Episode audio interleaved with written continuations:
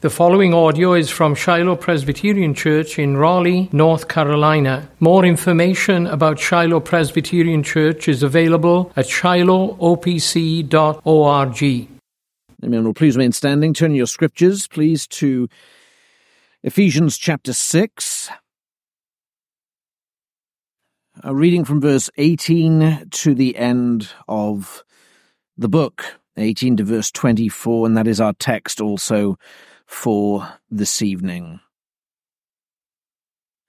We're picking up mid mid sentence, mid thought. Uh, Paul has encouraged the Ephesians to be strong in the Lord and the strength of his might, to put on the whole armor of God, and this is his closing instructions to them of the epistle. Verse 18, this is the word of God.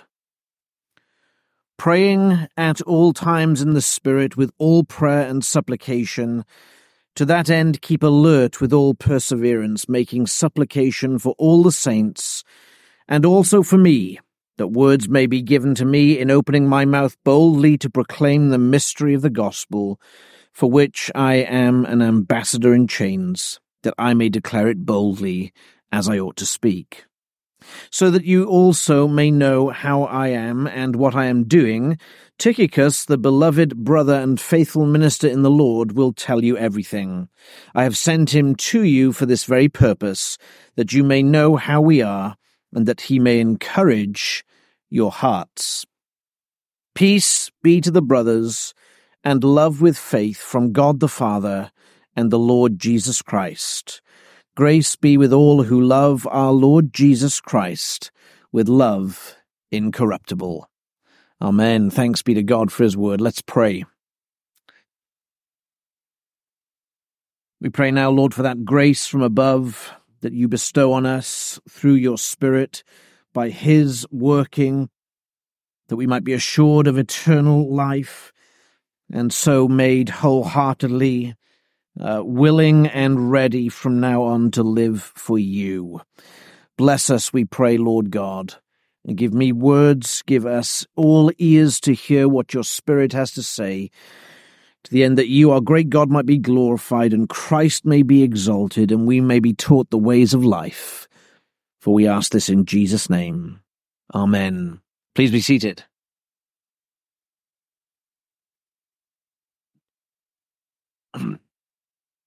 well, we've reached the end of Ephesians, uh, and Paul closes the epistle with doctrinal instruction and blessing and practical exhortations. In that sense, the end of the epistle is the same as the structure of the whole epistle.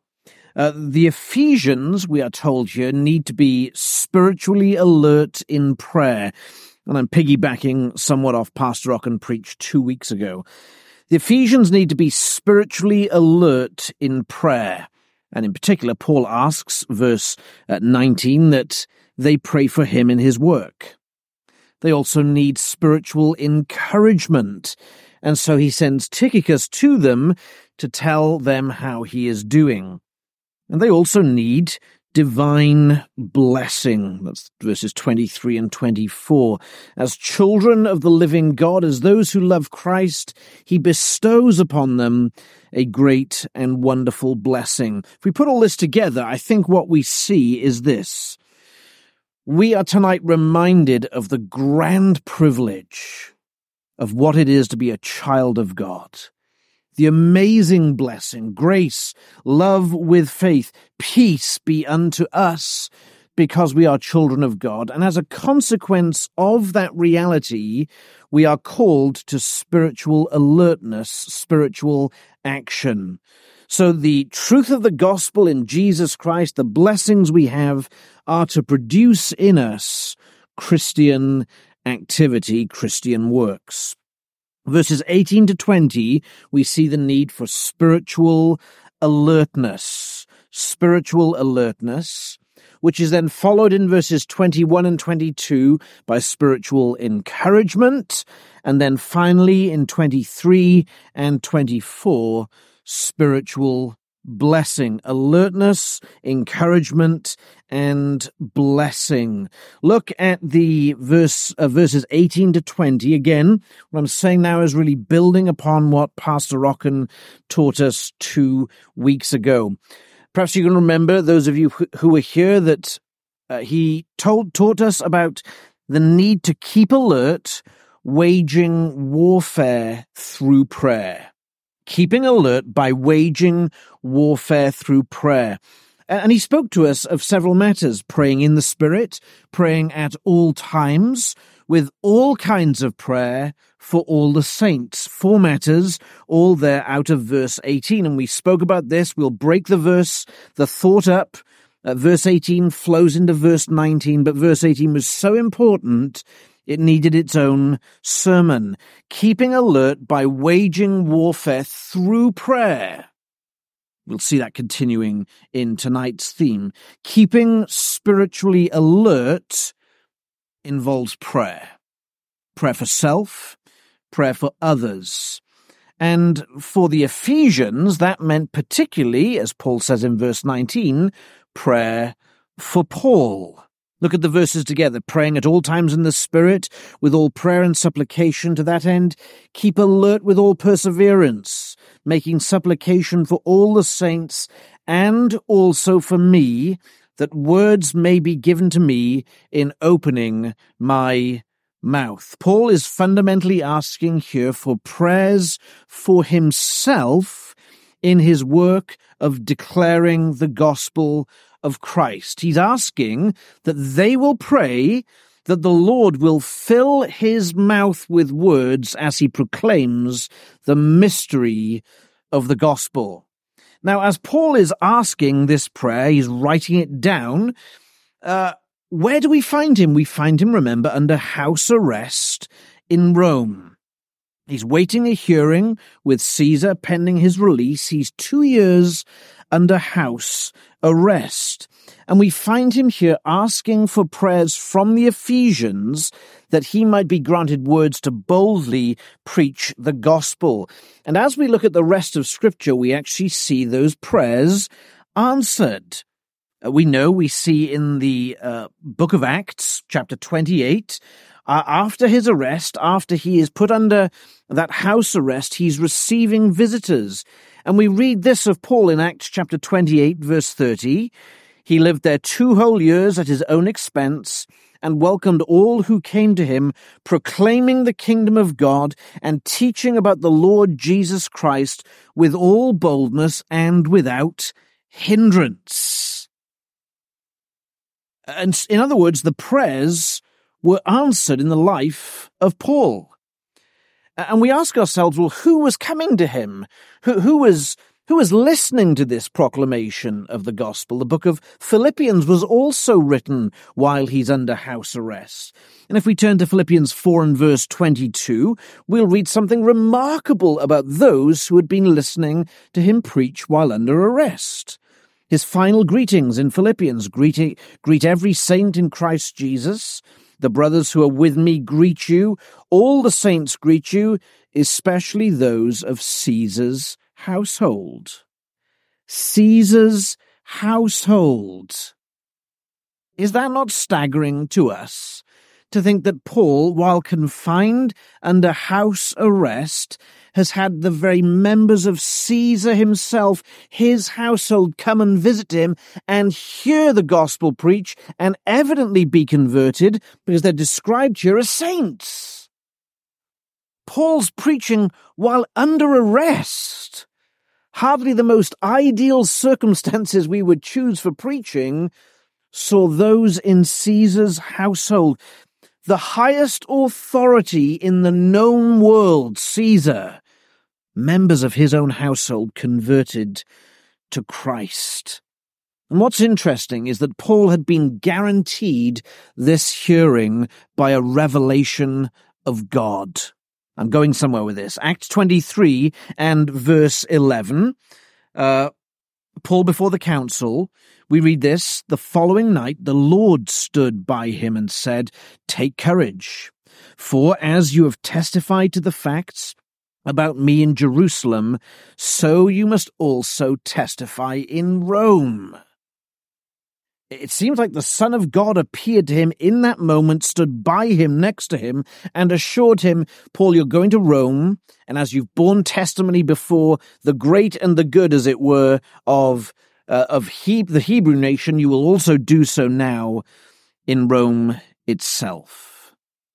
Isn't this interesting to us, friends? Notwithstanding God's promise, Acts 23:11, notwithstanding Paul's preaching already, which had clearly met with some great blessing, perhaps we might even call it incomparable blessing in some ways, what does Paul do here?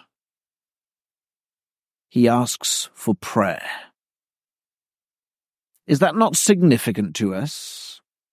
He's been promised he will testify by God himself. He has seen even those of Caesar's household come to him and been converted, and many others, no doubt. What does Paul ask for? Prayer that I might open my mouth boldly in proclaiming the mystery of the gospel. I think that's really informative to us. And I think it speaks to each one of us, wherever we are, we don't have to be Paul for this dynamic to work for us, because it speaks to us of the dynamic of the Christian life, especially with respect to prayer and the role of prayer in our lives. And this is where I'm partly building on what Pastor Rocken taught two weeks ago. For Paul, though he's under house arrest, it's all happening. I mean, this is a ministry par excellence, and yet he still wants and needs prayer, that his preaching might be faithful and bold, that his life, his conduct with all those who are visiting him might produce fruit. And yet he asks for more prayer because he knows his life, his conduct, his preaching will not produce fruit unless the Lord blesses him. And he's asking the saints to pray for that blessing. It's interesting. You meet people in the church at times who ask the question, well, if God has ordained all things, why bother pray? That's kind of Christianity 101. We have to say that. If God has ordained things, why should we pray? It's a failure to understand how God works and that God Himself has chosen to work through means. The means, one of them is prayer. Our Lord says, You have not because you ask not. That is to say, the not having has been ordained through the means of not asking. Does that make sense? The not having has been ordained, yes, but through the means of not asking. Our Lord is saying that very clearly. And this is not name it and claim it or manifesting or any such uh, modern aberration. This is the prayer of faith spoken of in Scripture. Paul is asking for prayer that his ministry will be fruitful. In other words, the spread of the gospel, his preaching during this time, and its success, its faithfulness, and the results are at least in part an answer to the prayers that had been offered on his behalf the success and faithfulness of his ministry were at least in part a result of the prayers offered on his behalf. Now consider what Paul is saying. Take heed, keep alert by praying. How do we keep spiritually alert by praying? We pose this as a question and perhaps even an implicit challenge to all of us. What would happen if we as a congregation were to pray steadfastly these words every week? Pray also for me, for your pastors, that words may be given to us in opening our mouths boldly to proclaim the mystery of the gospel. We're not yet an ambassador in chains, so we'll leave verse 20 alone for the moment. But what would happen to this church and to us as individuals if we prayed this as a church together. Week after week after week after week. Think first of all the effects that might have on your pastors. the ones who are called to declare the word of God, and you're praying this prayer throughout the week, consider his spiritual alertness in his study, in his prayers, in his pastoring, in his personal life, in his preaching. Imagine the effects on us if God answered those prayers in the same way he answered the Ephesians prayers for Paul. Now we've considered what that will do for the pastors. What will it do for all of us? What would these prayers do for us if we prayed regularly, faithfully, steadfastly that our pastors may be equipped in such a fashion? Consider the effect upon you of your pastors being so blessed. And, and it's all the blessing of God. Pastor Rockham will say the same as this. Any prosperity or blessing or goodness that comes from our preaching, it's entirely the work of God, nothing to do with us.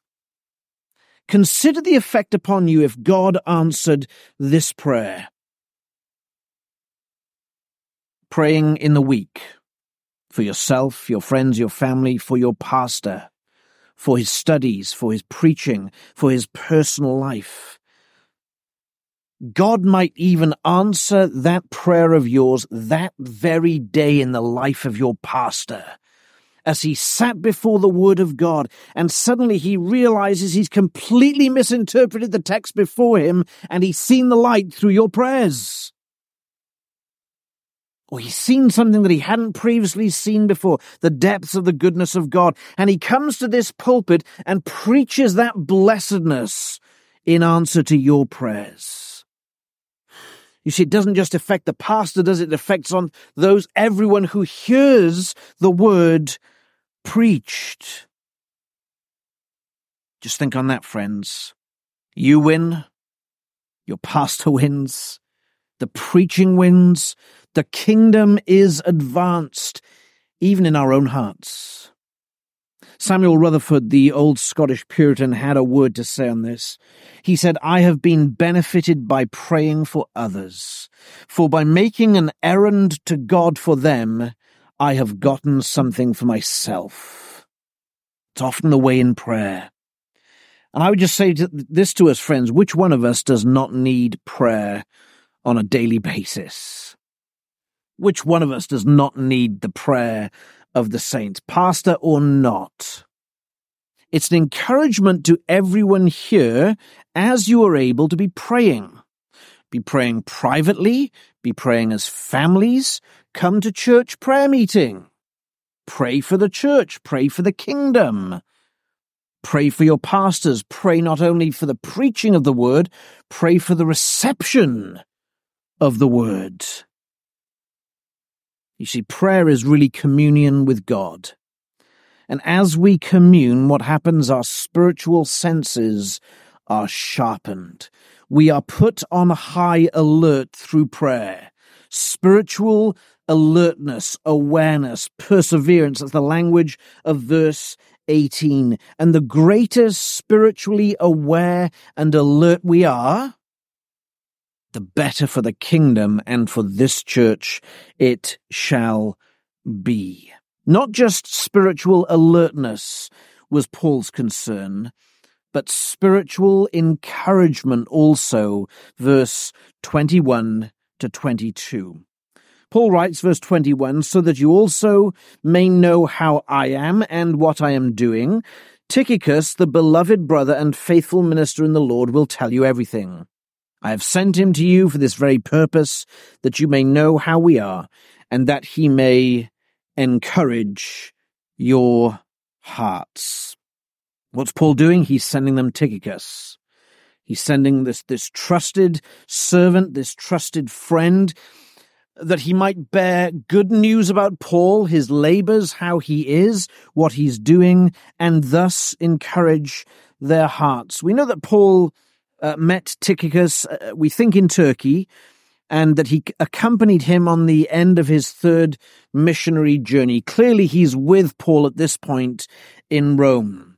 And Paul says here he is a beloved brother and faithful minister. That word minister there is the word diakonos, deacon, or more broadly speaking, servant. It's almost certain that Tychicus is not an ordained minister as we think of him, just a co laborer in the kingdom. I say just, a fellow member in the church. And yet, what does Paul say of him? Beloved brother, faithful minister, someone who has ministered to Paul in his time of need. Paul esteems him sufficiently and trusts him sufficiently to send him as his ambassador to the Ephesian church to bring good tidings of Paul. His express purpose that he may encourage your hearts. That he may encourage your hearts. It's a simple teaching actually here with a clear application to this congregation. Paul had great affection for the Ephesian church, and clearly they had that same affection for him. And he wants to bring them news of really what's going on in his life. What are we seeing here between the relationship between Paul and the Ephesians, though separated by distance? We're talking about the doctrine of the communion of the saints. The communion of the saints. Saints one with another, encouraging, loving, building up, bearing each other's burdens. Paul has sent someone to be with them because he cannot go himself. The communion of the saints. Now, friends, we know church life can be very hard at times. We've all been there, we've all seen it.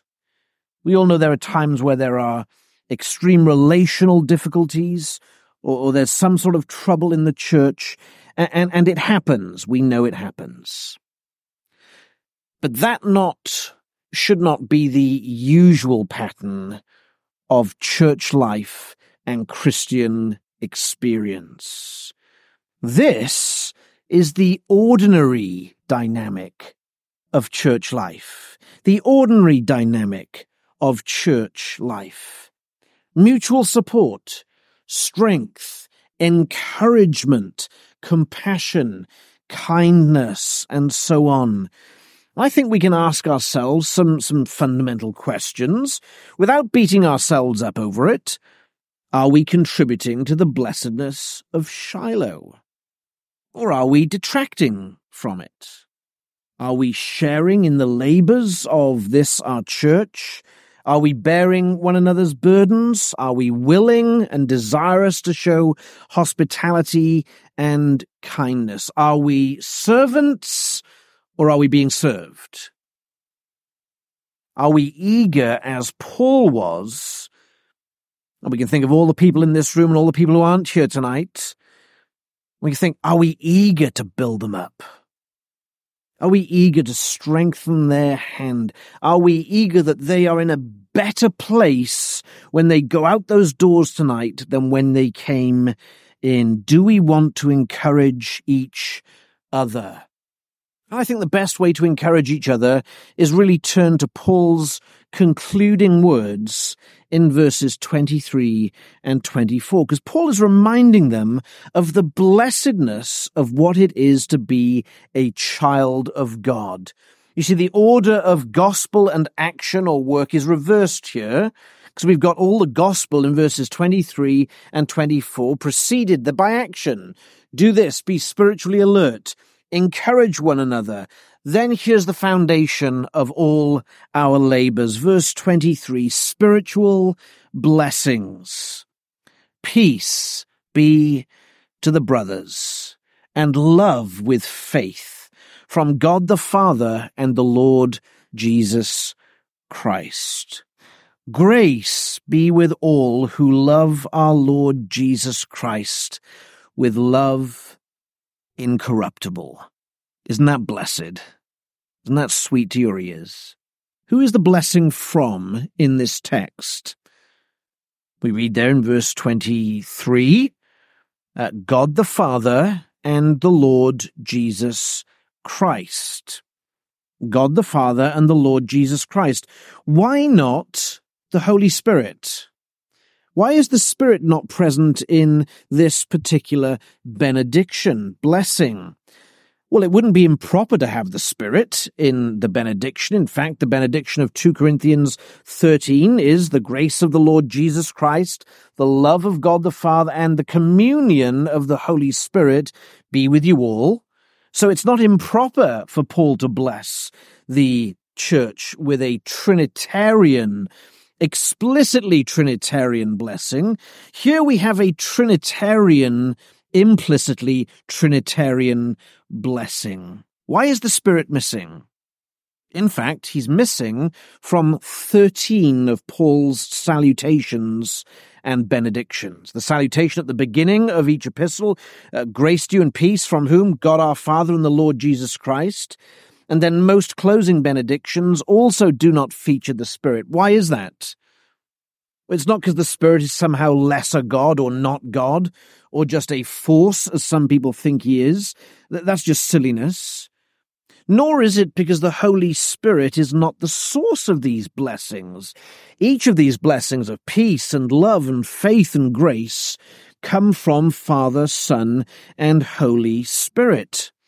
Why then is the Spirit missing from the vast majority of these blessings? I think Jonathan Edwards helps us, and I think, in fact, our confession from this evening helps us.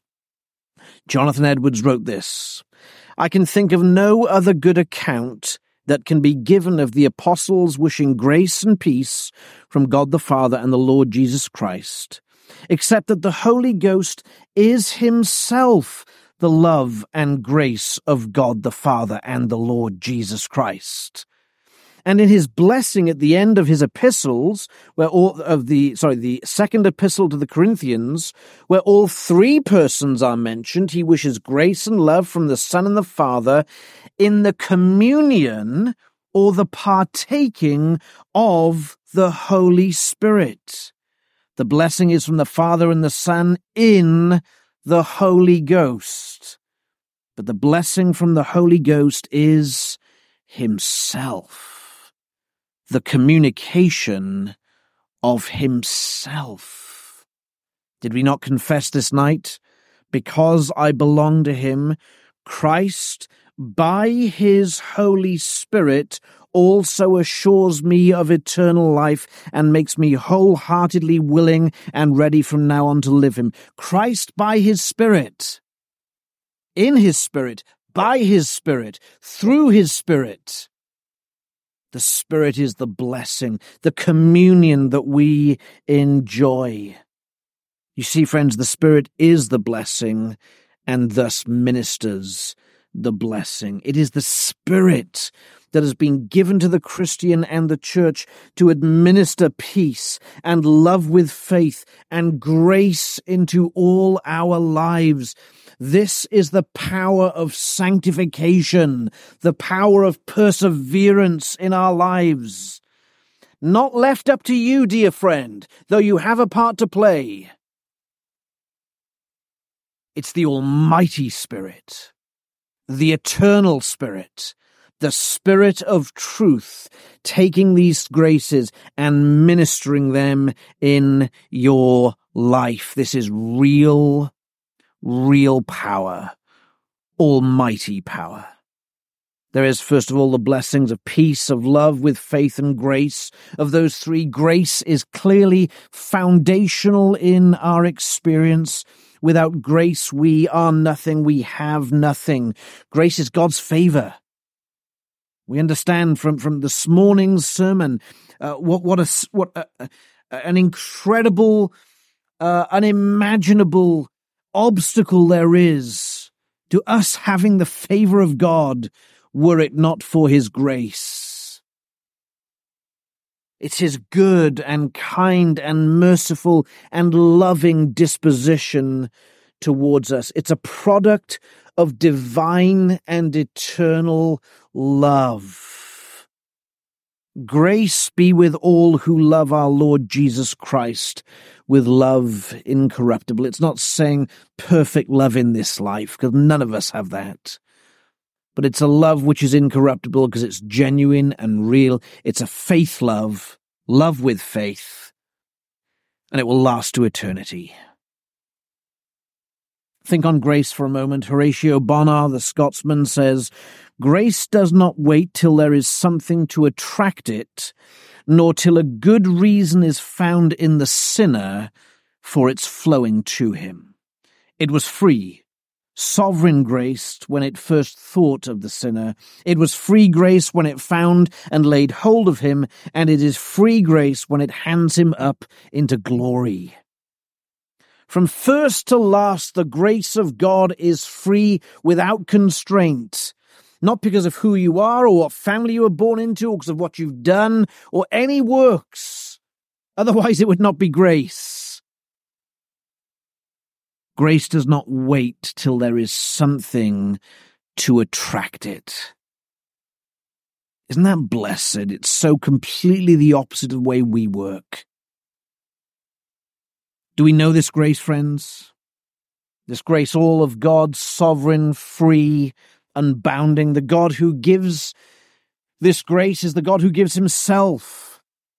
And this God is inexhaustible in grace, as the old hymn says, He giveth and giveth and giveth again. Friends, know this grace of God. Know this God of all grace. Know him by faith. Know him by trust. Know him by love. Know him by acceptance. Know him and study him with diligence. Know him by practice. This grace is known to us more and more as we make use of the means of grace. Secondly, there's peace. First in the text, second in logical priority, peace. Peace be to the brothers. Certainly that's the peace of God that Paul is bestowing upon them, the peace that comes from God in reconciliation, in justification, in atonement.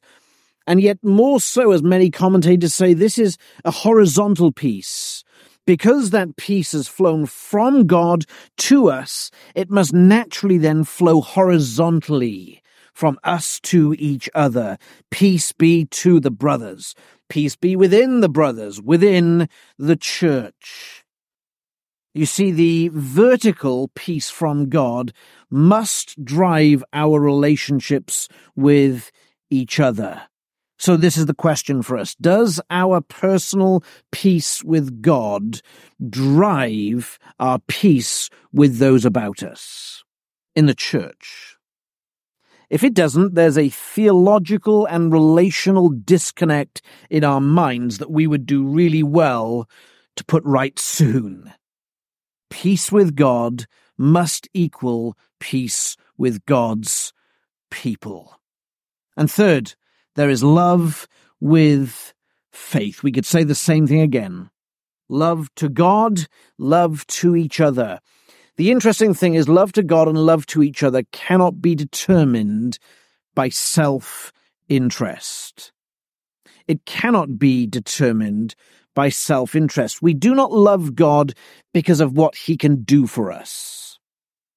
Now, we love God for what he has done for us, but that's not the principal reason for loving God, for what he can do for us, as if God is some sort of rabbit's foot, a lucky charm. Neither do we love each other for what we can get out of it. Uh, our Lord says that's how the Gentiles operate. No, we love with what? Love with faith. Love with faith. We love because of Christ and the Holy Spirit indwelling us. We love because our sins have been covered. Righteousness has been imputed to us. We've been brought into the family of God. Our perseverance has been guaranteed by Christ, the Great One. We love God simply for who He is. And we love God's people because they're God's people. We've reached the end of Ephesians. I hope we'll always be reminded as we think through the book, chapter one, of the lavish riches of grace. Go back and look at that language, the lavish riches of grace that we have in the Lord Jesus Christ. I hope we'll be reminded of the indwelling of the Spirit in the church and in the individual.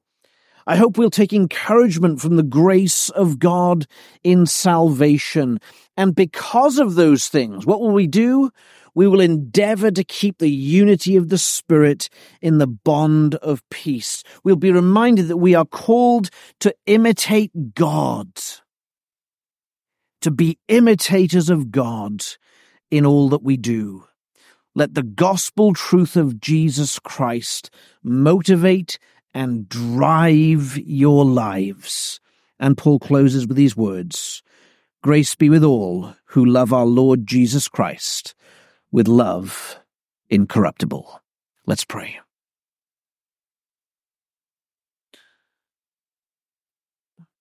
We bless you, Almighty God. For the great spiritual encouragement and strengthening that you bestow upon us. Lord, may our salvation, may our Saviour never become common things to us. That each day of our lives, Lord, we might be truly amazed and astonished by your grace. Equip us then, Lord God, as we leave this place, even now as we sing your praises, that we might delight in you. We might go forth and do every good work, work that you have called us to. Build up this church. Strengthen us in grace and maturity, we ask. In Jesus' name, Amen.